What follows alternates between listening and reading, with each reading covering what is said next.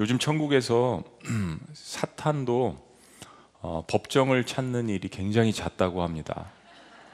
아, 그러면서 하나님 앞에 하소연을 하는데, 뭐 사탄도 하나님을 인정하고 가끔 불려가기도 하고 그러니까요. 하나님, 요즘 인간들이 아, 자꾸 저한테 모든 거를 다 뒤집어 씌운다고, 제가 한 일이 아닌데 도무지 인간들이 모든 블레임과 원망을 다 저한테 쏟아붓는다고 어, 사탄이 천국 법정을 자주 찾아든다고 합니다. 어, 여러분, 이 의미가 무슨 의미인지 아시겠어요? 어, 우리가 하나님의 뜻을 찾고 하나님의 음성을 들으려고 할 때 어, 주의해야 될 어, 점이 있습니다. 어, 내가 다 해놓고서 또 내가 만들어낸 내 음성에 어, 내가 속고 하나님께서 그렇게 하셨다라고 하나님 앞에 핑계를 대는 것, 혹은 모든 일어난 좋지 않은 일과 부정적인 일들을 다 사탄이 했다라고 이야기를 하는 것. 그러니까 하나님과 사탄, 환경, 나는 없는 거예요. 이건 사실은 뒤집어 이야기하면 내 존재를 무시하는 거죠. 상당한 부분은 내 책임이 있는 건데요. 한 가지 자주 일어나는 예를 들어보겠습니다. 어, 무슨 일을 결정할 때 기분이 좋지 않을 때는 여러분, 결정을 보류하는 것이 지혜로운 사람입니다. 마음이 상하고 기분이 좋지 않을 때는 이성적인 판단보다는 감정적으로 갈 때가 거의 대부분이잖아요. 그럴 때는 사실 인간은 감정을 사용하면 안 됩니다. 그렇기 때문에 감정이 가라앉은 다음에 차분히 어, 기도하면서 결정을 해도 결코 늦지 않습니다. 때문에 중요한 일을 결정할 때는 항상 최고의 컨디션으로 결정을 하는 것이 관건입니다.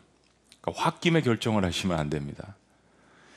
예를 들면 무슨 일을 하다가 마음이 상하는 일이 발생해서 아이고, 제 마음에 기쁨이 없네요 라고 하면서 그만두는 거, 어, 이거는 어리석은 결정이 될 확률이 거의 백 퍼센트입니다. 오히려 사탄이 원하는 일이 될 수도 있는 겁니다. 그것만으로 내 상황을 판단하면 하나님의 음성을 들은 것이 아니라 내 감정의 소리나 사람이나 상황에 그냥 반응하는 정도의 수준밖에 안 되는 것입니다. 자, 다시 한번 깊이 생각을 해보세요. 어떤 일을 하다가 어, 뭐 섬김을 하다가 내 마음에 기쁨이 없네요 라고 말하는 게, 특히 이제 우리 그리스도인들이 많이 예, 할 수 있는 말이죠. 하나님이 기쁨을 빼앗아 갔다는 이야기입니까? 아니면 내가 그냥 기쁨이 없다는 이야기입니까? 아니면 환경이나 그 사람 때문에 기쁨이 사라졌다는 이야기입니까? 좀 더 구체적으로 하나씩 짚어볼게요. 첫째는 하나님이 기쁨을 빼앗아 가셨다는 이야기가 하나님께서 무엇인가 원하지 않으셔서 그 일을 중단케 하셔서 기쁨을 거두어 가실 수도 있습니다. 혹은 나의 죄와 허물 때문에 하나님께서 기쁨을 거두어 가실 수도 있는 거죠. 둘째는 내가 그냥 기쁨이 없다는 이야기는 무엇인가 마음에 안 드는 것입니다. 그러니까 내 생각대로 움직여지지 않기 때문에 사람이나 상황이, 그래서 내가 기분이 좋지 않고, 기분이 좋지 않으면 어떻게 기쁨이 있겠어요? 그런 상황. 세 번째는 환경이나 사람 때문에 기쁨이 없어졌다면 그럼 절실히 기도를 해봐야 하는 것입니다. 그거야말로 정말 외부의 사람과 환경 때문인가, 아니면 나의 문제인가. 그리고 이 세 번째일 경우에는 하나님이 나를 이 자리에 부르신 것이 지금도 맞는 것인가에 대한 어떤 부르심, 소명에 대한 것을 다시 확인하는 기회가 되어야 합니다. 이 기회를 거치지 않고 감정과 상황과 사람에 따라서 결정을 하면 하나님의 음성을 들을 수 있는 기회가 사라지게 됩니다. 그리고 이런 시간들은 참 우리가 고민하는 시간이기 때문에 하나님과 교제를 할 수 있는 시간이 되는 거거든요. 이 과정 자체가 사실은 중요한 겁니다. 기질에 따라서 좀 다르기는 하지만 어떤 사람들은 감정에 좀 많이 치우치는 사람이 있고, 또 이성에 많이 치우치는 사람이 있고, 상황과 사람에 또 많이 치우치는 사람이 있습니다. 그렇기 때문에 우리는 이 상황들을 하나님 앞에 올려드리는 것이 참 중요합니다. 그러지 않으면 한국 사람 기질상 홧김에 결정할 확률이 상당히 높습니다. 자, 이 이야기가 왜 중요하냐면 우리가 하나님의 음성을 듣는 방법과 분별의 기준이 되는 가장 중요한 요소 가운데 하나가 바로 오늘 나눌 주제인 하나님이 주시는 내적인 평강이기 때문입니다. 하나님이 주시는 내적인 평강. 우리가 때로 하던 일이나 사람과의 관계 속에서 상처를 받고 하던 일을 멈추려 할 때 내 마음에, 제 마음에 평안이 없네요, 기쁨이 없네요 라는 말로 반대로 결정을 할 때가 있습니다. 자, 여러분 다시 설명해 드릴게요. 내가 무슨 일을 결정할 때는 안 좋은 일로 기쁨이 없어져서 결정을 하는 것이 아니라 오히려 반대로 하나님이 주시는 평강이 있어야 결정을 하는 것입니다. 근데 이걸 반대로 할 때가 너무 많다라는 거예요. 많은 경우에 참으로 적지 않은 그리스도인들이 하나님이 주시는 최고의 평강 가운데 결정을 하는 것이 아니라 최악의 상황 가운데서 기쁨을 잃어버린 채 내 생각인데 환경에 이끌려간 것인데 하나님의 뜻이라고 일을 결정할 때가 있습니다. 일을 그르치는 겁니다. 이렇게 결정을 하면 어떤 결과가 나타나냐면 자꾸 환경과 사람을 탓하는 피해의식을 갖게 됩니다. 피해의식은 결코 우리를 다시 살리지 못합니다. 또 마음에 이제 화가 나는 거죠. 분노가 점점점 쌓이게 됩니다. 하나님은 이렇게 일을 하시는 분이 아닙니다. 하나님을 믿는 사람들은 철저하게 모든 결정을 하나님의 선하신 뜻에 따라서 진취적으로 결정을 하지, 진취적으로, 기쁨으로 자꾸 사람과 환경을 탓하지 않습니다. 이거는 내가 사, 사람과 환경의 지배를 받는다라고 내 스스로 그렇게 증명하는 것밖에는 되지 않습니다. 피해의식과 분노나 남을 탓하면서 모든 결정하는 결정들은 이건 너무 잘못된 태도입니다. 내가 주도적이지 않다는 거예요. 하나님을 신뢰하지 않는다는 뜻도 됩니다. 극히 세상적인 방법에 지나지 않습니다. 어, 세상 사람들과 그리스도인이 별로 다른 점이 보이지 않는 거예요. 그렇게 결정한다면. 여러분 에덴 동산을 한번 보세요. 참 무슨 죄를 언급할 때마다 에덴 동산의 죄가 중요합니다. 에덴 동산의 죄를 보면 아담과 하와는 죄를 지을 때 자신의 백 퍼센트 의지대로 결정을 하고 죄를 지어놓고서도 하나님이 물으실 때는 다 남 탓을 하잖아요. 이 공동체의 리더인 아담을 부르셨습니다. 너 왜 이렇게 했어? 하나님께서 저에게 외롭지 않으라고 지어주신 그 여자 하와 때문에요. 그런 남자랑은 살지 않는 것이 중요합니다. 일단은 뭐 대화도 하고 싸우기도 하지만 모든 결정은 집에 리더가 책임을 져야 되는 거죠. 그리고 또 하나님께서 다 아시잖아요. 뭐 여자한테 하와한테 가서 하나님께서 또 말씀을 하시니까 하나님이 저 지은 뱀 때문에 결국 뱀도 하나님을 탓하고 있었을 거예요. 결국은 그들은 죄를 지어놓고도 모든 원망은 다 하나님께로 하고 있습니다. 이게 하나님께서 기뻐하시지 않는다는 거예요. 자기는 다 빠지는 거예요. 아담도 빠지고 하와도 빠지고 사탄도 빠지고 뱀도 빠지고 결국 하나님만 다 원망이 가는 겁니다. 지금 일은 자기네들이 다 벌려놓고서 나는 항상 없는 거예요. 항상 피해의식과 망상과 분노가 이 내 스스로 만들어내는 것들도 상당수거든요. 그런 상황에서 하나님의 음성을 내가 듣고 결정을 했다? 거의 실패할 확률이 백 퍼센트죠. 여러분 이 말을 꼭 기억하셨으면 좋겠어요. 그리스도의 영은 피해의식과 분노의 영이 아니라 사랑과 용서의 영입니다. 그리스도의 영은 피해의식과 분노의 영이 아니라 사랑과 용서의 영입니다. 여러분 피해의식을 갖고 있는 사람치고 행복한 사람 보셨어요? 분노를 갖고 있는 사람치고 마음의 평안과 기쁨이 있는 사람을 보셨냐고요. 물론 아주 드문 경우들이지만 하나님이 하던 일에 기쁨을 거두어 가셔서 하던 일을 멈추게 하시고 다른 방향으로 인도하실 때도 있습니다. 근데 그런 방법들은 아주 특별한 경우이지 일반적인 방법은 아닙니다. 대부분의 경우에는 하나님께서 우리의 마음에 어떤 상황과 사람에 대한 열정을 주시고 마음에 그 일에 대한 평강을 주십니다. 하던 이 일에 대한 기쁨을 빼앗아 가신다기보단 하나님께서 더 새로운 것들을 보여주면서 열정과 사랑을 부어 넣어주시는 거죠. 우선순위를 하나님께서 바꿔주시는 거죠. 항상 난 이거 실패한 것 같아, 사람들이 나한테 기쁨을 안 줘, 이 환경은 나랑 안 맞는 것 같아, 그러면서 다른 것을 선택했을 때는 그 다음 선택지에서도 똑같은 일이 일어날 수 있다는 거죠. 여기에 대한 패배의식이 아니라 이게 이 일이 잘 안 되고 힘들었을지라도 그것을 마무리하고 그 고난 가운데도 하나님께서 여기까지 인도하셨다라는 그 감사의 마음, 이런 것들이 일을 마무리하는 데 너무 중요한 거죠. 그러지 않으면 인생은 항상 피해의식과 망상과 다른 사람들에 대한 화가 분노가 쌓이게 되어 있습니다. 이걸 끊어버리는 것이 그리스도인들입니다. 그 가운데에서 결정적인 중요한 요소가 하나님의 음성을 듣고자 하는 마음의 자세죠. 하나님은 모든 일에 있어서 평강 가운데, 평강 가운데 그분의 음성을 주시는 분입니다. 그런데 이것을 받는 것은 내 책임이 반이라는 것을 기억해야 합니다. 예수님은 이미 십자가에서 우리와 하나님 사이의 화평을 이루셨습니다. 성경이 이것을 여러 차례에 걸쳐서 강조하죠. 그러나 그것을 믿고 삶에 적용하는 것은, 그것을 누리는 것은 나의 책임입니다. 자, 오늘 본문 말씀인 핵심인 골로새서 삼 장 십오 절 말씀을 우리 다 같이 한번 읽어보시죠. 다 같이 시작. 그리스도의 평강이 너희 마음을 주장하게 하라. 너희는 평강을 위하여 한 몸으로 부르심을 받았나니 너희는 또한 감사하는 자가 되라. 그리스도인의 소명, 여기 표현된 대로 부르심, calling, 평강을 위해서 한 몸으로 부르심을 받았다라고 이야기합니다. 너희가 평강을 위해서 부르심을 받았다. 그런데 한 몸으로 받았대요. 여기서 이 평강은 사람들과 부딪히는 가운데에서도 환경이 어려움에도 불구하고 갖는 평강을 이야기합니다. 그러니까 하나님이 주시는 평강이죠. 환경과 사람을 이길 수 있는 평강을 이야기합니다. 실패와 성공과 관계 있는 것이 아니라 어떤 상황 가운데서도 마음의 평정심과 평강을 유지할 수 있는 그 평강, 하나님이 주신대요. 그런데 그 평강을 위해서 한 몸으로 부르심을 받았대요. 자, 한 가지 또 등장하는 단어가 한 몸입니다. 한 몸, 이게 도대체 무슨 이야기일까?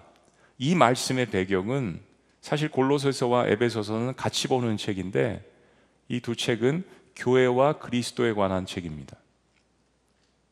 이 말씀의 배경은 예수님을 영접하고 새로운 삶을 살아나가는 교회 공동체에 속한 그리스도인들의 삶의 모습이 어떠해야 하는지에 대해서 바울이 지금 막 하고 있는 얘기예요.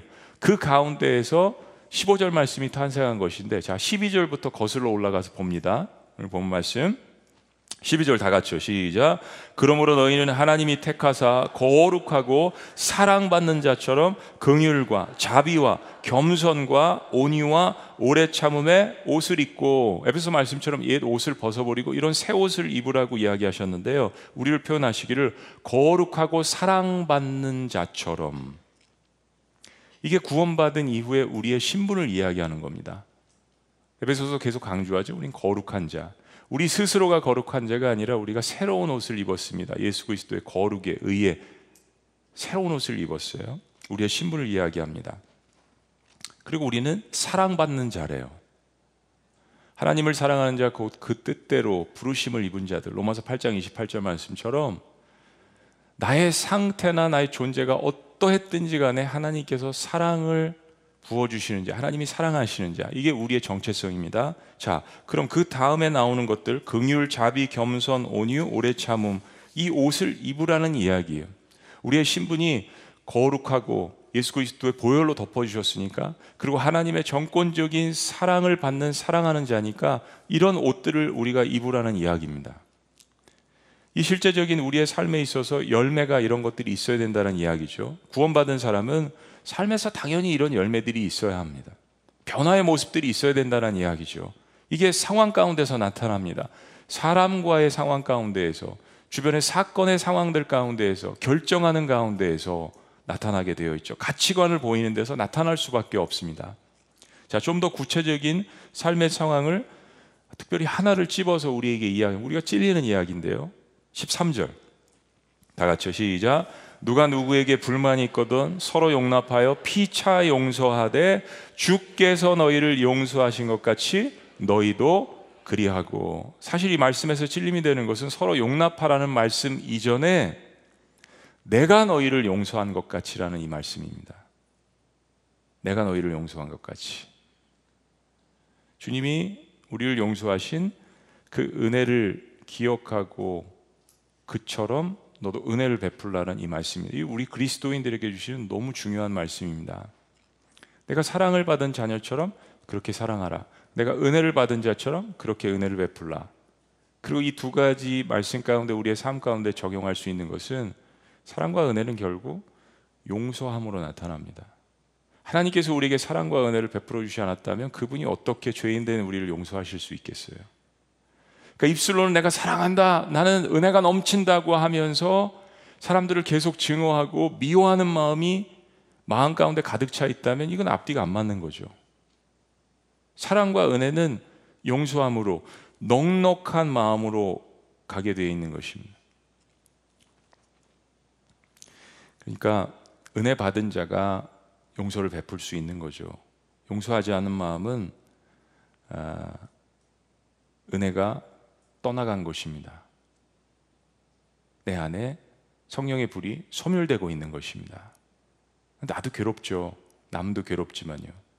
자, 그런데 그 모든 책임을 사탄에게 돌리시거나 하나님께 돌리시지 말아야 합니다. 십사 절 말씀 중요한 한 구절이 또한 등장합니다. 다 같이 시작. 이 모든 것 위에 사랑을 더하라. 이는 온전하게 매는 띠니라. 첫 번째는 좀 이해가 가겠는데 두 번째 구절을 좀 더 잘 쉽게 설명한 현대인의 성경으로 십사 절 말씀 다시 봅니다. 다 같이 시작. 그리고 이 모든 것 위에 사랑을 더하십시오. 사랑은 그 모든 것을 완전히 하나로 묶어주는 띠와 같은 것입니다. 그렇습니다. 부족한 부분들을 하나로 묶어줄 수 있는 역사는 사실은 성령의 역사입니다. 성령이 어, 사실은 이 모든 것들을 묶어주는 역할을 하시는 거예요. 그런데 그 성령의 핵심 가운데 핵심은 성령의 열매 첫 번째가 사랑이잖아요. 사랑과 희락과 화평과 오래 참음과 자비와 양선과 충성과 절제니. 그래서 다시 한번 골로새서 이 말씀을 반복합니다. 앞에 나, 나와 있는 이야기들, 뭐 아까 십이 절 읽으신 거 겸손, 온유, 오래 참음, 긍휼, 자비, 뭐 갈라디아서 오 장에 있는 성령의 열매와 거의 동일한 이야기들입니다. 근데 다시 한번 갈라디아서 그 말씀을 성령의 열매를 사실 풀어서 이야기하는 건데 가장 그 중에 중요한 거 모든 것들을 묶어준다라는 게 사랑이라는 겁니다. 모든 것 위에 사랑을 더하라. 영어 성경에 보면 above all 그랬습니다. 모든 것들 위에 있는, 그리고 모든 것들을 묶어줄 수 있는, 모든 것의 핵심인. 어, 우리는 여러 다른 개성들을 갖고 있습니다. 개성의 뜻 아시죠? 네. 개성. 다른 달란트들을 또 갖고 계십니다. 조금씩 다릅니다. 근데 그 모든 것 위에 사랑을 첫 번째로 두라는 거예요. 이건 모든 그리스도인들에게 하나님께서 명령해 주시는 것입니다. 왜냐하면 우리 모든 그리스도인들은 그 하나님의 사랑을 흠뻑 듬뿍 받은 자들이기 때문입니다. 그걸로 평가할 수 있는 거예요. 하여튼 사랑으로 한 것만 남습니다. 나머지는 다 태워지는 거예요. 사랑으로 한 것만 남습니다. 내가 얼마나 많은 일을 했던지 중요하지 않습니다. 사랑으로 행하지 않았다면 우리는 꽹과리가 되는 것입니다. 천사의 말을 할지라도, 방언을 수천 가지를 할지라도 사랑이 없으면 아닙니다. 몸을 불사르게 내어줄지라도 사랑이 없으면 아니라는 이야기예요. 결국 모든 지식을 갖고 모든 섬김을 하고 선행을 하더라도 고린도전서 십삼 장의 말씀처럼 사랑이 없으면 아무것도 아니라고 분명하게 말씀해 주셨습니다. 그리고 이제 중요한 것은 이 사랑은 바로 우리의 내적인 평강과 연관이 있다는 것입니다. 이 말씀의 배경 가운데 십사 절 우리가 읽었잖아요. 모든 것 위에 사랑을 더하라. 그리고 십오 절 말씀이 탄생하게 된 겁니다. 십오 절 다시 한번 읽습니다. 그런 의미에서 배경을 아셨으니까 다 같이 시작. 그리스도의 평강이 너희 마음을 주장하게 하라. 너희는 평강을 위하여 한 몸으로 부르심을 받았나니 너희는 또한 감사하는 자가 되라. Let the peace of Christ rule in your heart. rule. 평강이 우리의 마음을 다스리게 하래요. 평강이 우리의 마음을 다스리게 하라고 이야기하십니다. 예수님께서 내가 너희에게 평강을 줄 것이다 라는 이야기를 제자들에게 확신 가운데 이야기를 하셨습니다. 어, 예수님께서 제자들에게 주실 수 있다라는 것을 몇 가지 이야기했는데 그 중에 가장 중요한 핵심 가운데 하나가 이 평강입니다. 이제 제자들은 고난을 받을 것이고 핍박을 받을 것이고 정말 죽음을 무릅쓰고 복음을 증거하는 환경 가운데 이제 순교도 당할 것입니다. 어려움에 대해서 그들이 예수 그리스도를 믿는 것 때문에 삶 가운데 세상 한복판에서 일어나는 여러 가지 어려움에 대해서 주님께서 예언해 주셨습니다. 그리고 주님은 십자가에서 예수님은 그걸 이미 다 보여주셨어요. 그러나 그 끝에 부활과 능력과 승리가 있다는 것도 보여주셨죠. 그러니까 일단 일단은 그건 뒤에 있는 일이고 순서적으로는 부활 전에 십자가가 있는 거잖아요. 우리의 삶에 현실적으로 먼저 다가와 있는 것들은 십자가의 사건들입니다. 근데 그 십자가의 사건을 온전히 이길 수 있게 하기 위해서 하나님께서 세상이 줄 수 없는, 세상이 주는 평강이 아니라, 세상이 주는 기쁨이 아니라 그 모든 어려움을 능히 이길 수 있는 평강은 내가 너에게 주겠다. 그리고 내가 세상 끝날까지 너희와 함께하겠다. 그 평강이 떠나지 않는다는 말씀이에요. 평강의 주체이신 주님께서 내가 세상 끝날까지 너희와 함께 있으리라, 성령과 동행하면서 함께 있으리라 이 말씀을 주셨으니까요. 그런데 여러분, 하나님께서 약속하신, 예수, 예수 그리스도께서 우리에게 약속하신 평강을 우리가 누리려면 그것을 삶에서 적용하셔야 합니다. 적용해야 합니다. 여기에 우리의 책임이 있는 것입니다. 구원은 우리 인류 모든 사람들에게 누구에게나 차별이 없이 주어졌지만 그것을 믿음으로 받아들이는 자들만이 하나님의 자녀가 되는 권세를 누리게 되잖아요. 다시 한번 따라해 보시죠. 누리게 된다. 내가 누리는 것이 중요합니다. 아니, 냉장고에 아무리 맛있는 게 많이 들어있으면 뭐예요? 냉장고의 문을 연다, 냉장고에 음식을 꺼낸다, 음식의 뚜껑을 연다, 가스레인지에 불을 올린다. 여러분, 이거는 우리가 해야 되는 거잖아요. 하나님께서 우리에게 수많은 것들을 제시해 주셨는데 과연 평강을 얻기 위해서, 그 기쁨을 얻기 위해서 정말 주변에 있는 것들은 그래도 괜찮지만 내 마음 가운데 평강이 없는 상황 가운데 죽을 것 같다라고 고백하는 세대가, 많은 세대가 이 세대입니다. 너무 결정해야 되는 상황도 많고 너무 경쟁도 많고, 전에는 농경시대 때는 단순했잖아요. 가끔 제가 요즘 전원일기를 봅니다. 케이블 채널에 전원일기가 나오더라고요. 근데 여러분, 그 드라마를 보면 마음이 편해요. 단순해요. 요즘 드라마를 보면 너무 복잡해요. 그렇지 않아도 머리가 복잡한데, 그렇게 세상이 많이 달라졌습니다, 여러분. 요즘 거의 드라마는 죽이고 싸우고, 그죠? 분노와 증오 때문에, 복수심 때문에 막 갚아주고, 거기서 카타르시스를 인간이 느끼도록 하면서 막, 막 그런 것들이에요. 거기엔 또 회유와, 여러분, 우리 사회가 이렇게 변화되고 있습니다. 사람들이 물질 세계는 올라오고 과학과 만능주의로 가고 있지만 사람들이 잃어버리고 있는 것은 마음의 평강입니다. 그래서 많이 우울해지는 거예요. 외롭습니다. 허무주의가 세대 전반에 걸쳐서 있습니다. 이거 왜 이래요? 하나님은 주신다라고 이야기했는데, 그리스도의 평강이 너희를 다스리게 하라, 주신다라고 약속하셨습니다. 왜 우리가 그것을 못 누립니까? 특별히 그리스도인들에게요. 예수님 믿었다고 자연스럽게 용서와 사랑이 일어나지 않습니다. 받은 은혜와 말씀에 순종해야 합니다. 십오 절 말씀 다음에 이어지는 십육 절, 십칠 절은 다 순종에 관한 말씀입니다. 명령어로 되어 있습니다. 자, 십육 절 다 같이 시작. 그리스도의 말씀이 너희 속에 풍성히 거하여 모든 지혜로 피차 가르치며 권면하고 시와 찬송과 신령한 노래를 부르며 감사하는 마음으로 하나님을 찬양하고. 그렇습니다. 그럴 때 우리의 마음 가운데 평강이 우리를 다스리게 한다는 이 약속의 말씀이 이루어지는 것입니다. 우리에게 책임이 있는 거죠. 하나님이 약속하셨습니다. 받아 누리셔야죠. 찾아 먹어야죠. 성령의 열매, 하나님의 음성 시리즈 지난주에 말씀드리면서 여러분에게 마지막에 드렸던 것이 있습니다. 악한 마음으로 선악과를 따먹었는데 그것을 회복하는 길을 성령의 열매를 통해서 주셨잖아요. 성령의 열매만 외우고 공부하고 학습하고 가르치지만 말고 성령의 열매를 따먹어야죠. 열매는 따먹는 것입니다. 자, 십육 절 읽으셨는데 십칠 절 다 같이요. 시작. 또 무엇을 하든지 말에나 일에나 다 주 예수의 이름으로 하고 그를 힘입어 하나님 아버지께 감사하라.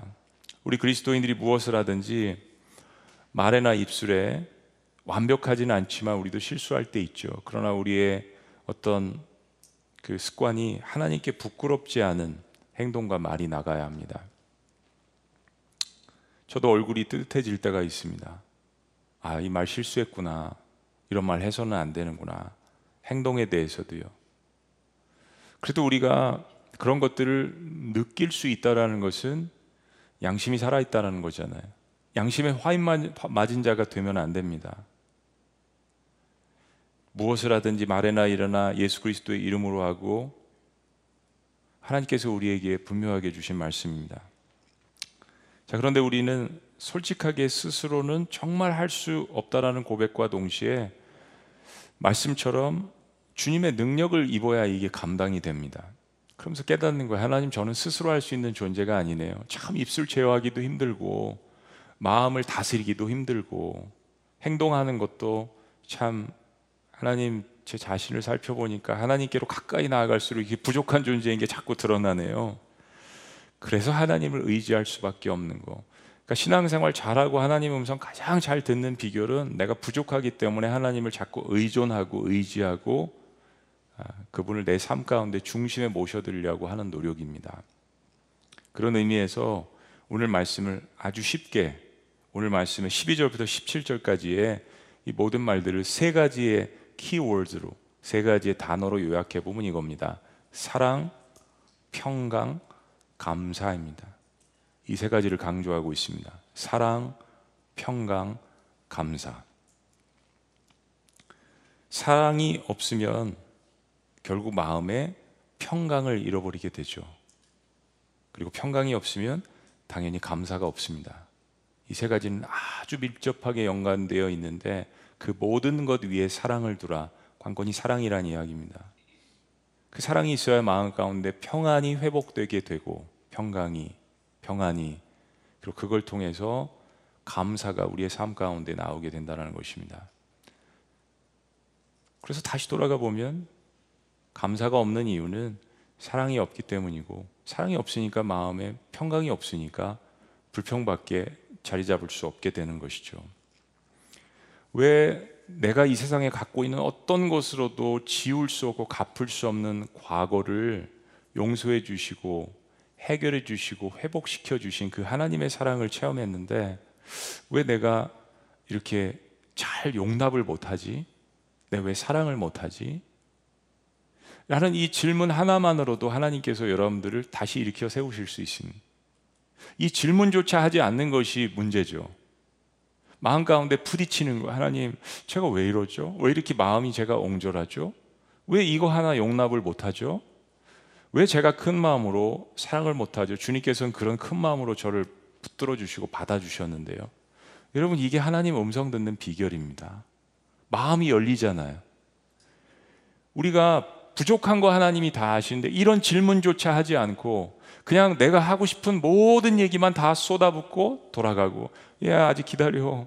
그 부분이 아직 치유되지 않았다.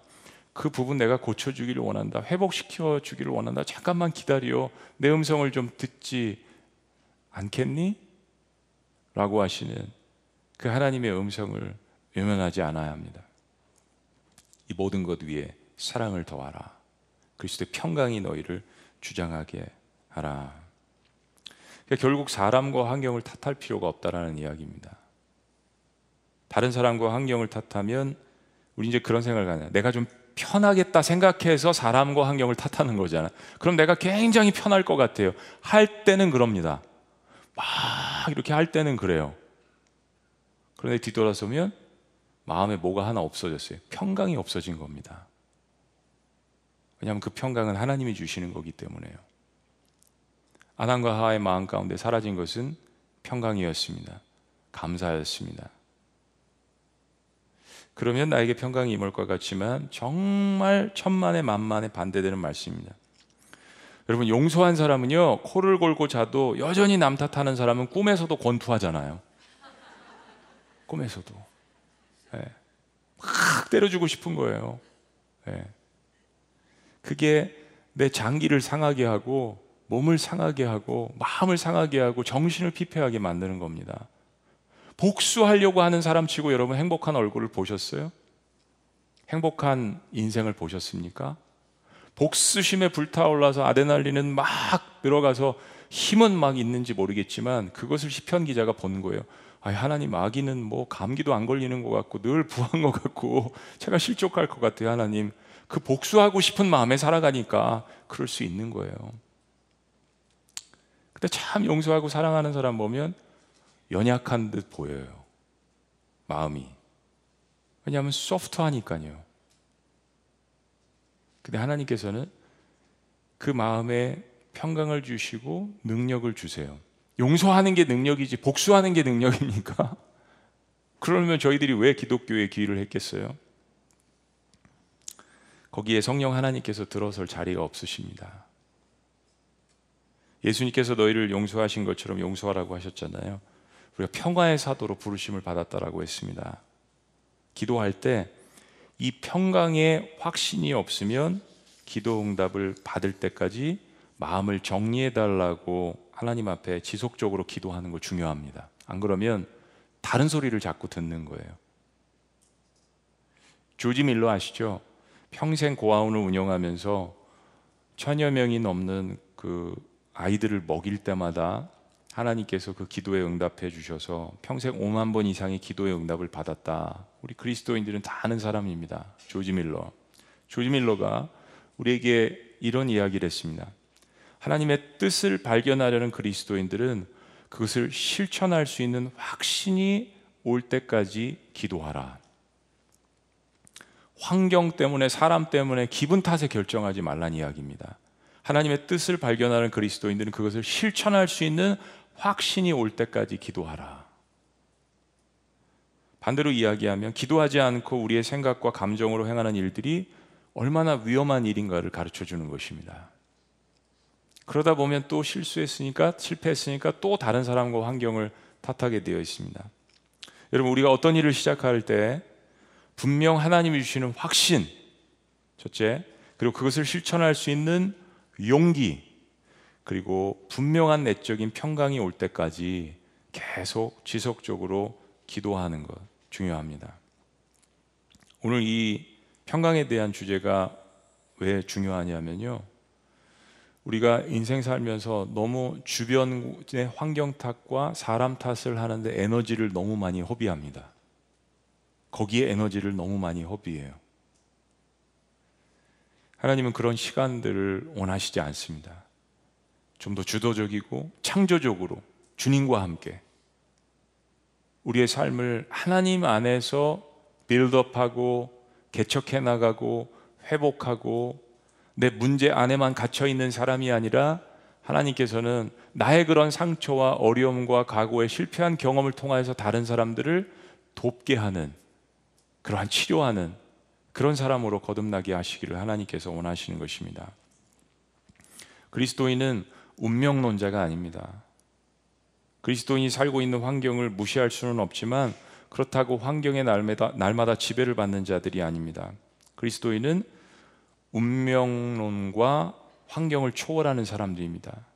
난 이런 가문에서 태어났고 이런 환경에 있으니까 난 이거밖에 안 돼 라는 그러한 패배론적인 그런 생각들이 지금 이천이십일 년 한국 젊은이들 사이에 너무 팽배하게 깔려 있습니다.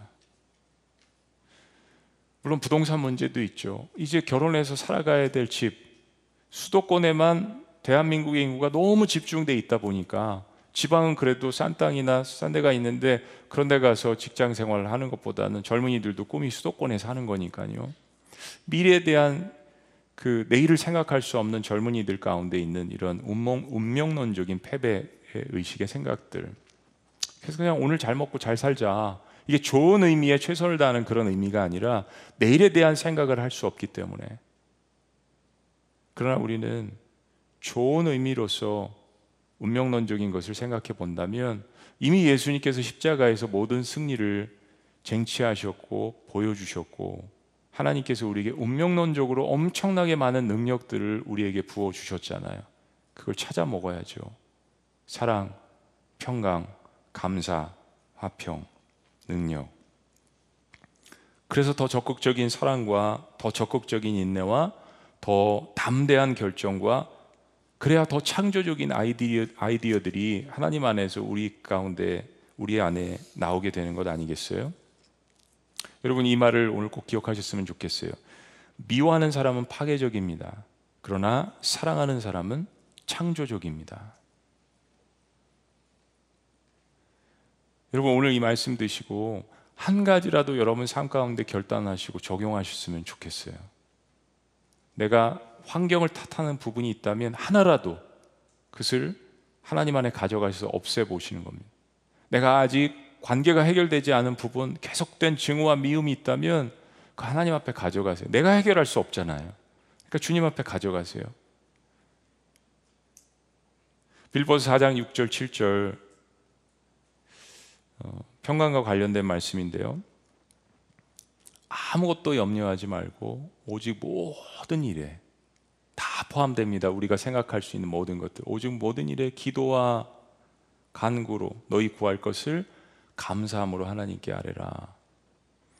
골로새 말씀과 동일하죠. 감사함으로 하나님께 아뢰라. 그리하면 모든 지각에 뛰어나신, 모든 것에 뛰어나신 그 하나님의 평강이, 하나님의 평강이 그리스도 예수 안에서 너희 마음과 생각을 지키시리라, 지켜주신다라고 약속하셨잖아요. 그러니까 일단 여러분의 상황과 환경과 어려운 처지들과 우울한 마음들과 용서하기 싫은 마음들과 솔직한 마음들을 하나님 앞에 올려보내세요. 내일에 대해서 염려하지 마세요. 그리고 감사를 명령하셨으니까 감사할 수 없는 환경일지라도 하나님, 그래도 제가 이런 것들 기도할 수 있는 마음이라도 주셔서 감사합니다. 뭔가 하나님을 만날 수 있는 접촉점을 하나님 앞에 한번 드려보세요. 그래서 하나님이 일하실 수 있도록 아주 겨자씨만한 작은 고백이라도 하나님께서 붙드시고 그걸 통해서 우리 안에 새로운 새싹이 날 수 있도록 하나님께 드려보는 겁니다. 그러면 모든 지각에 뛰어나신 하나님의 평강이 그리스도 예수 안에서 우리의 마음과 생각을 지켜주신대요. 우리의 마음의 평강이 임하게 되고 우리의 마음이 하나님 앞에 사로잡히게 되면 더 이상 환경과 사람이 문제가 되지 않습니다. 왜 그런 고난과 핍박 가운데 그리스도인들이 순교도 할 수 있고 신앙생활을 유지할 수 있고 그걸 포기하지 않을 수, 않을 수 있을까요? 바로 이런 하나님이 주시는 막강한 평강과 사랑과 용서와 은혜 능력이 그들의 삶 가운데 임했기 때문입니다. 이걸 맛보는 그리스도인들이 되셔야 합니다. 염려하는 이유는 사람과 내가 처한 환경 때문이죠. 그렇죠? 이러한 문제들이 우리에게 있는 것을 하나님이 다 아십니다. 아시기 때문에 그거 내려놓고 기도하라고 이야기하시잖아요. 어, 올해 이제 수능을 보았습니다. 저희 수능 본 학생들이 한 삼백오십 명 되더라고요, 저희 교회. 그 중에 삼백 명은 현지 고삼, 오십 명은 어, 아마 두 번 혹은 세 번째 보는 또 우리 청년들이겠죠. 삼백오십 명을 하나님 앞에 놓고 우리 수능 기도를 했습니다. 내년부터는 제가, 지금도 그렇게 하지만은 더 부흥회를 하자고 했어요. 제가 가볼 때마다 느끼는 거는 어떤 때보다도 눈이 초롱초롱하세요. 한 사람도 조는 사람이 없어요. 아니, 지금 내 아들이 시험치고 있는데, 내 딸이 시험치고 있는데 어떻게 졸아요? 어떤 때보다도 기도가 간절해요. 여러분, 새벽기도 나오셔서 일곱 시간, 여덟 시간 기도하고 찬양하고 말씀드리라고 하실 것 같아요? 근데 주제가 지금 내 아들, 딸이잖아요. 그러니까 그 간절한 마음으로 거기서 그렇게 기도를 하시더라고요. 근데 여러분, 우리 잘 알잖아요. 삼백오십 명이 다 잘 되나요? 삼백오십 명이 다 붙겠습니까? 우리 그리스도인들은 항상 남을 먼저 생각할 줄 아는 마음의 포부와 이 마음의 은혜의 어떤 그 용적이 필요합니다. 그래서 붙으면 회개, 떨어지면 감사. 아, 네, 붙었으니까 회개하는 거예요. 우리 아들 잘 됐으니까. 잘 되는 것도 회개할 줄 아는 그러한 영역까지 저희들이 가야 되지 않겠습니까? 적어도 지구촌 교회 교인이라면 붙어서 감사한 거 하나님 앞에 올려드려야죠. 그러나 저, 저희 딸만, 저희 아들만 잘 돼서는 안 되겠습니다. 붙으면 회개, 떨어지면 감사.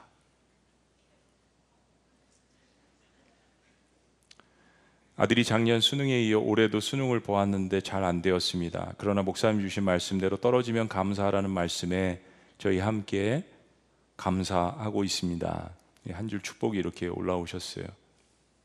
잘 안 되시는 분들도 있잖아요. 직장에 자녀들이 늘 합격하는 거 아닙니다.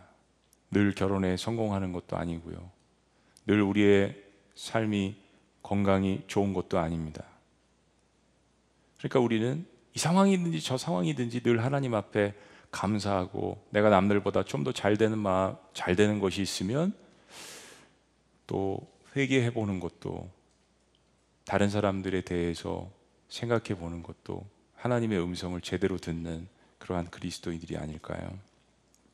잘 되는 것도 회개할 줄 아는 자의 마음에는 교만이 아니라 하나님이 주시는 평강이 자리 잡을 수밖에 없습니다. 잘 안 되는 것도 감사할 줄 아는 자의 마음에는 패배의식이 아니라 하나님이 주시는 평강이 임합니다. 저는 이천십구 년도에 수능 기도회 하면서 칠수를 한 어, 저의 선배의 간증을 여러분들 앞에 드린 적이 있습니다. 지금 너무 잘 나가요. 인생 가운데 어마어마한 그 시간 속에서 하나님과 깊이 교제했던 것을 제가 옆에서 보았거든요. 너무 빨리 성공하는 것이 타락의 자리일 수 있습니다. 중요한 것은 우리의 삶과 마음 가운데 평강이 떠나지 않는 것, 그리고 그 평강 가운데 계속해서 하나님의 음성을 우리가 듣는 것, 그게 중요한 것입니다. 실패든 성공이든 그게 중요한 것이 아니라 그리스도 안에서 평강을 얻고 하나님의 음성을 듣는 승리하시는 여러분이 되시기를 주의 이름으로 축복합니다. 기도하시겠습니다.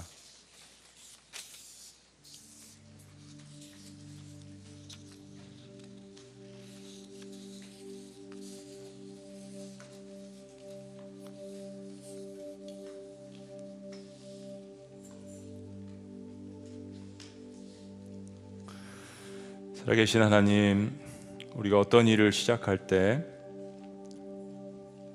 하나님이 주시는 확신, 그리고 그것을 실천할 수 있는 용기, 그리고 분명한 내적인 평강이 올 때까지 계속해서 주님 앞에 기도할 수 있도록 우리 하나님께서 함께하여 주시옵소서. 모든 것 위에 사랑을 더하라는 말씀, 그리고 그리스도의 평강이 우리를 지배하게 하라는 말씀, 그리고 이 모든 것을 통해 하나님 앞에 감사라고 하는 말씀, 하나님 이것을 통하여서 저희들 삶 가운데 큰 기쁨을 맞이할 수 있도록 하나님의 권속들을 주님께서 붙들어 주시옵소서. 어, 수능 시험이 끝났습니다. 혹시나 아, 열심히 노력하고 또 기도했지만은 아, 생각한 것보다 좋지 않은 결과 때문에 낙심하는 우리 학생들과 청년들과 가정이 있다면 또한 주님께서 위로하여 주시옵소서. 또한 그들을 생각하며 마음 한편 가운데 그들을 위해서 기도하고 더 많은 책임감으로 합격하고 또 잘된 그러한 가정들, 더 많은 책임감으로 이웃을 섬기고 기도하는 그러한 우리 모두가 주님 안에서 하나가 되는, 모든 사람들이 하나님이 주시는 평강과 사랑을 누릴 수 있는 그런 공동체가 될 수 있도록 주님 인도하여 주시옵소서. 하나님, 얼마나 많은 순간 저희들이 내가 지금 이렇게 된 것이 다른 사람 탓, 환경 탓을 하며 우리 에너지를 소비한 적이 많습니까? 아닙니다. 하나님, 내가 이 자리에 있는 것, 이 모든 것이 하나님의 은혜임을 고백하는 저희들이 될 수 있도록 다시 한번 이 시간 우리를 붙들어 주시옵소서. 내 아버지 그 품 안에서 내 영혼은 안전합니다. 주 손길로 내 삶을 안으시니 그 평강이 나를 덮습니다. 나 비록 넘어지며 흔들리지만 주 내 안에 거하며 나를 붙드시니 내 생각을 주께로 돌립니다. 주님의 평강의 옷을 입습니다. 하나님, 우리와 함께하여 주시고 붙들어 주시옵소서. 주님을 신뢰합니다. 우리의 두려움을 다 내려놓고 주님만 의지하기를 원합니다. 나는 이 세상 가운데 주님 안에서만 내 영혼이 안전함을 고백합니다. 살아계신 놀라우신 이름, 우리에게 절대 평강을 주시는 예수 그리스도의 이름으로 축복하며 기도합니다. 아멘. 할렐루야. 우리 자리에서 다 같이 일어나시겠습니다. 아까 하셨던 찬양, 내 아버지 그 품 안에서 내 영혼은 안전합니다. 이 가사가 참 좋아요. 오늘 말씀과 딱 맞는 찬양입니다. 우리 그런 고백을 주님 앞에 드리셨으면 좋겠습니다. 내 아버지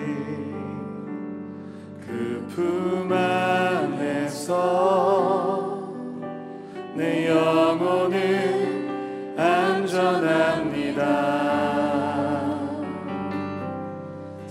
손길로 내 삶을 안으시니 그 평강이 나를 덮습니다. 다시 한번 고백합니다. 내 아버지, 내 아버지 그 품 안에서, 그 품 안에서 내 영혼은 안전합니다.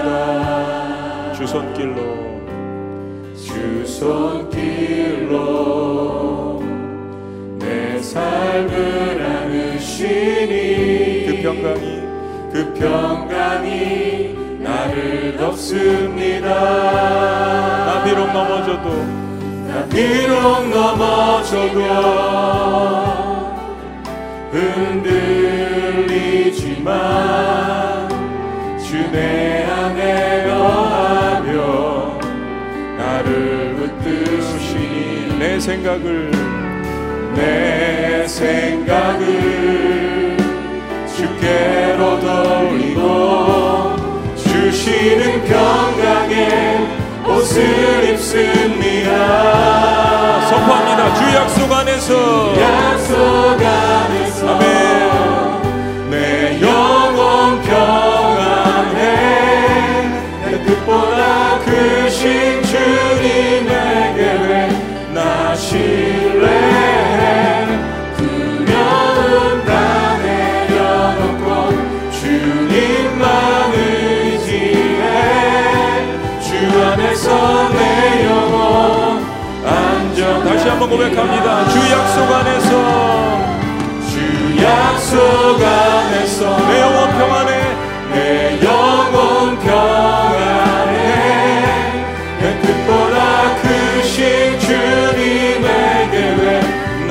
신뢰해. 두려움 다 내려놓고 주님만 의지해. 주 안에서, 주 안에서 내 영혼 다시 한번 고백합니다. 주 약속 안에서, 주 약속 안에서 내 영혼 평안해. 내 뜻보다 크신 주님에게 왜 나 신뢰해. 두려움 다 내려놓고 주님만 의지해. 주 안에서 내 다시 한번 믿음으로 고백합니다. 주 약속 안에서 할렐루야. 주 약속 안에서 내 영혼 평안해. 내 뜻보다 크신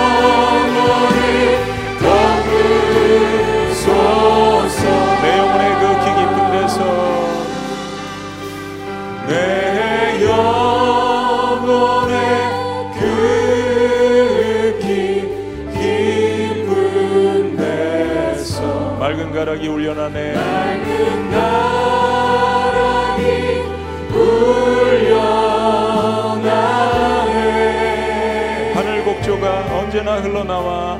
하늘 곡조가 언제나 흘러나. 내 영혼을 고이사네. 내 영혼을 고이사네. 다시 한번 선포합니다. 주님 평화 평화로다.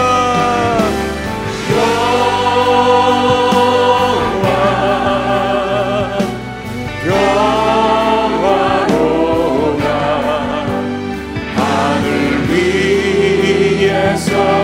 평화 내려오네.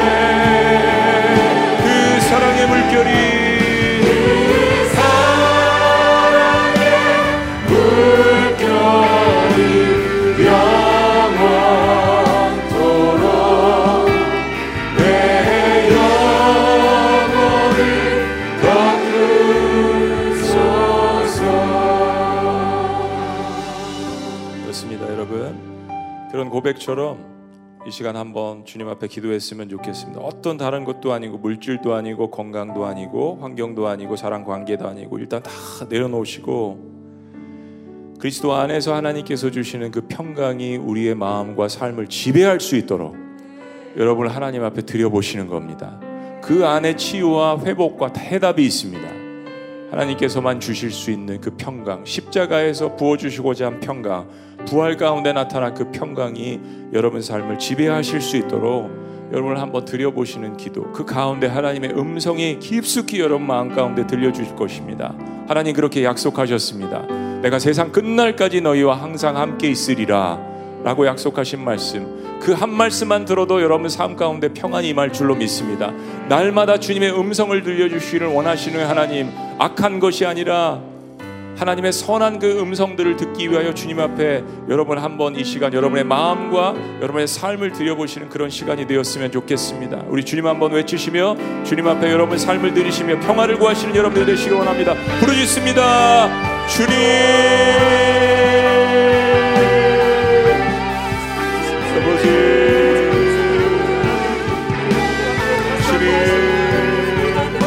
아버지,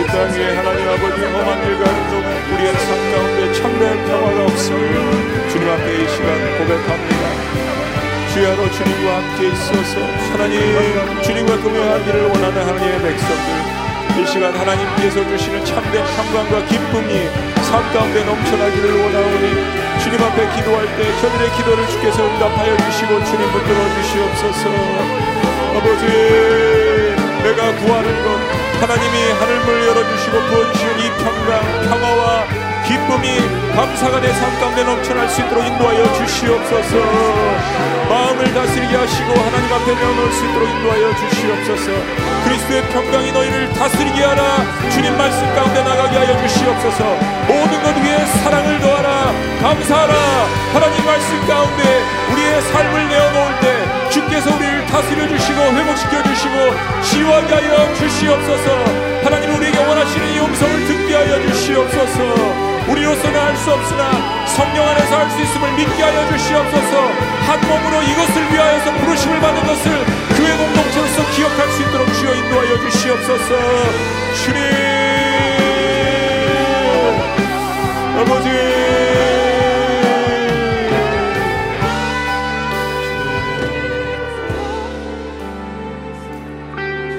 번째로 기도할 때 우리 형제자매들 가운데 이러한 평강이 필요하신 분들이 있습니다. 우리 여섯 명을 주님 앞에 올려드립니다. 그 이외에 여러분들이 지속적으로 건강과 또 가정과 경제와 여러 가지 어려움을 위해서 기도하시는 분들도 같이 함께 기도합니다. 강명우 성도님, 후두암 삼 기로 일주일에 방사선 오 회와 항암 치료 일회를 육 주 동안 하는 과정 가운데 있습니다. 주님께서 함께 하시어서 잘 견디며 완치되고 특별히 주님 사랑하는 영혼 될 수 있도록 인도하여 주시옵소서. 김무영 성도님, 전립사람 삼 기로 삼 년 전 수술로 먹는 것에 조절로만 치료하며 건진하고 있습니다. 치료에 하나님께서 완치하게 하시고 구원도 꼭 받게 하여 주시옵소서. 이계종 성도님, 자녀결혼을 앞두고 갑자기 대정한 판정을 받는 너무 어려운 가운데 있습니다. 하나님께서 그 영혼을 위로하시고 오늘 주시는 평강을 주시고 가족 구원과 자녀의 결혼 치료의 은혜를 은혜의 은혜를 더하여 주시옵소서.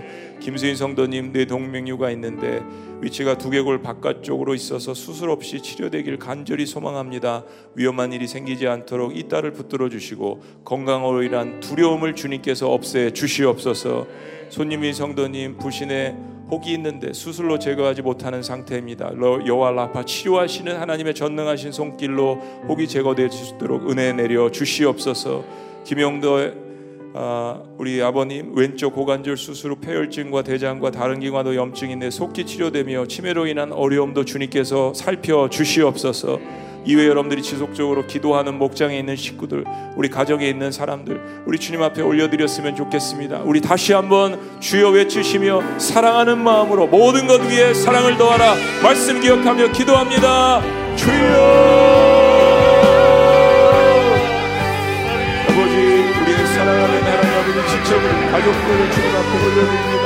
강명훈 성도님, 김무영 성도님, 이계정 성도님, 김수인 성도님, 손님희 성도님, 김용대 성도님, 하나님 암과 또 하나님 아버지 대령과 호흡과 고관절 수술과 그리고 특별히 자녀의 결혼을 앞두고 하나님 아버지 암의 판정을 받았어요. 이 모든 하나님 아버지 어려운 상황들 가운데에서 사람을 탓하고 환경을 탓하는 것이 아니라 그 모든 것들을 지배하고 다스리시는 하나님의 은혜 가운데 자녀의 구원의 문제 갖게 하시고 아름다운 결혼식이 될 수 있도록 인도하여 주시옵소서. 주님, 우리의 참전이 되시고 구원이 되신 주님만을 의지하며 나아갈 수 있도록 주님도하여 주시옵소서. 자신의 가족들을 사랑하는 마음으로 올려드립니다. 목장에 있는 식구들을 하나님 아버지, 내 생명을 주님 앞에 내어놓고 기도하는 것처럼 기도하는 그 모든 깊은 기도와 간구를 가운데 우리 주님께서 응답하시고 함께하여 주시옵소서. 하나님께서 주시는 평강을 맛보아 누리는 하나님의 백성이 될 수 있도록 인도하여 주시옵소서. 하나님, 하나님의 음성을 즐거워하는 하나님의 백성이 될 수 있도록 인도하여 주시옵소서. 기도하는 가운데, 예배하는 가운데, 섬기는 가운데 하나님의 주시는 평강을 맛보는, 평화를 맛보는 하나님의 백성들이 될지어다. 그 가운데에서 하나님의 주시는 치료와 회복을 맛볼 수 있도록 인도하여 주시옵소서. 주님, 평화, 주님, 은혜와 치료하시는 그 전능하심을 맛볼 수 있도록 우리의 영광과 고민이 떠나갈 수 있도록 주님께서 이끌어주시기를 간절히 원합니다. 하늘을 위해서만 내려주시는 하나님의 경륜을 받아 주시옵소서. 주님,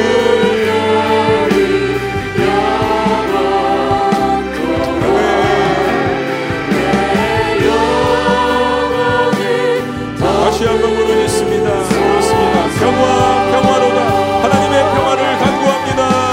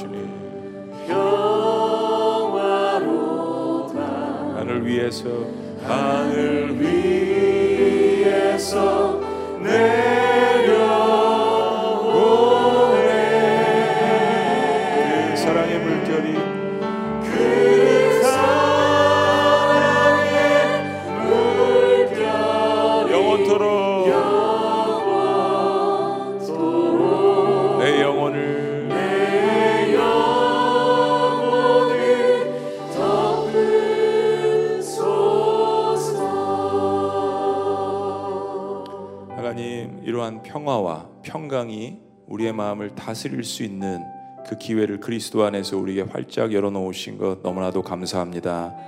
오늘도 하나님의 음성 듣기를 사모하는 하나님의 사랑하는 자녀들과 백성들에게 하나님만이 부어주시는 하늘로부터 내려오는 이 평화를 내려주시옵소서. 예수 그리스도를 소유한 자들로서 주님께서 보여주셨던 그 평강과 기쁨과 감사와 사랑이 삶 가운데 넘쳐날 수 있도록 주께서 인도하여 주시옵소서. 그 하나님의 평강 가운데 치료와 회복을 경험하는 또한 하나님의 백성이 될 수 있도록 우리 주님께서 역사하여 주시옵소서. 이제는 우리 주 예수 그리스도의 은혜와 하나님 아버지의 극진하신 사랑과 성령님의 감화교통 역사하심이 평강이 하나님의 평강이 그리스도 예수 안에서 우리의 삶을 다스리기를 작정하고 우리의 삶을 내어드리는 그래서 그 축복과 놀라운 기쁨을 맛보기를 원하는 사랑하는 모든 백성들의 작정 위에 고백 위에 지금부터 영원토록 함께 하시기를 간절히 축원합니다. 아멘.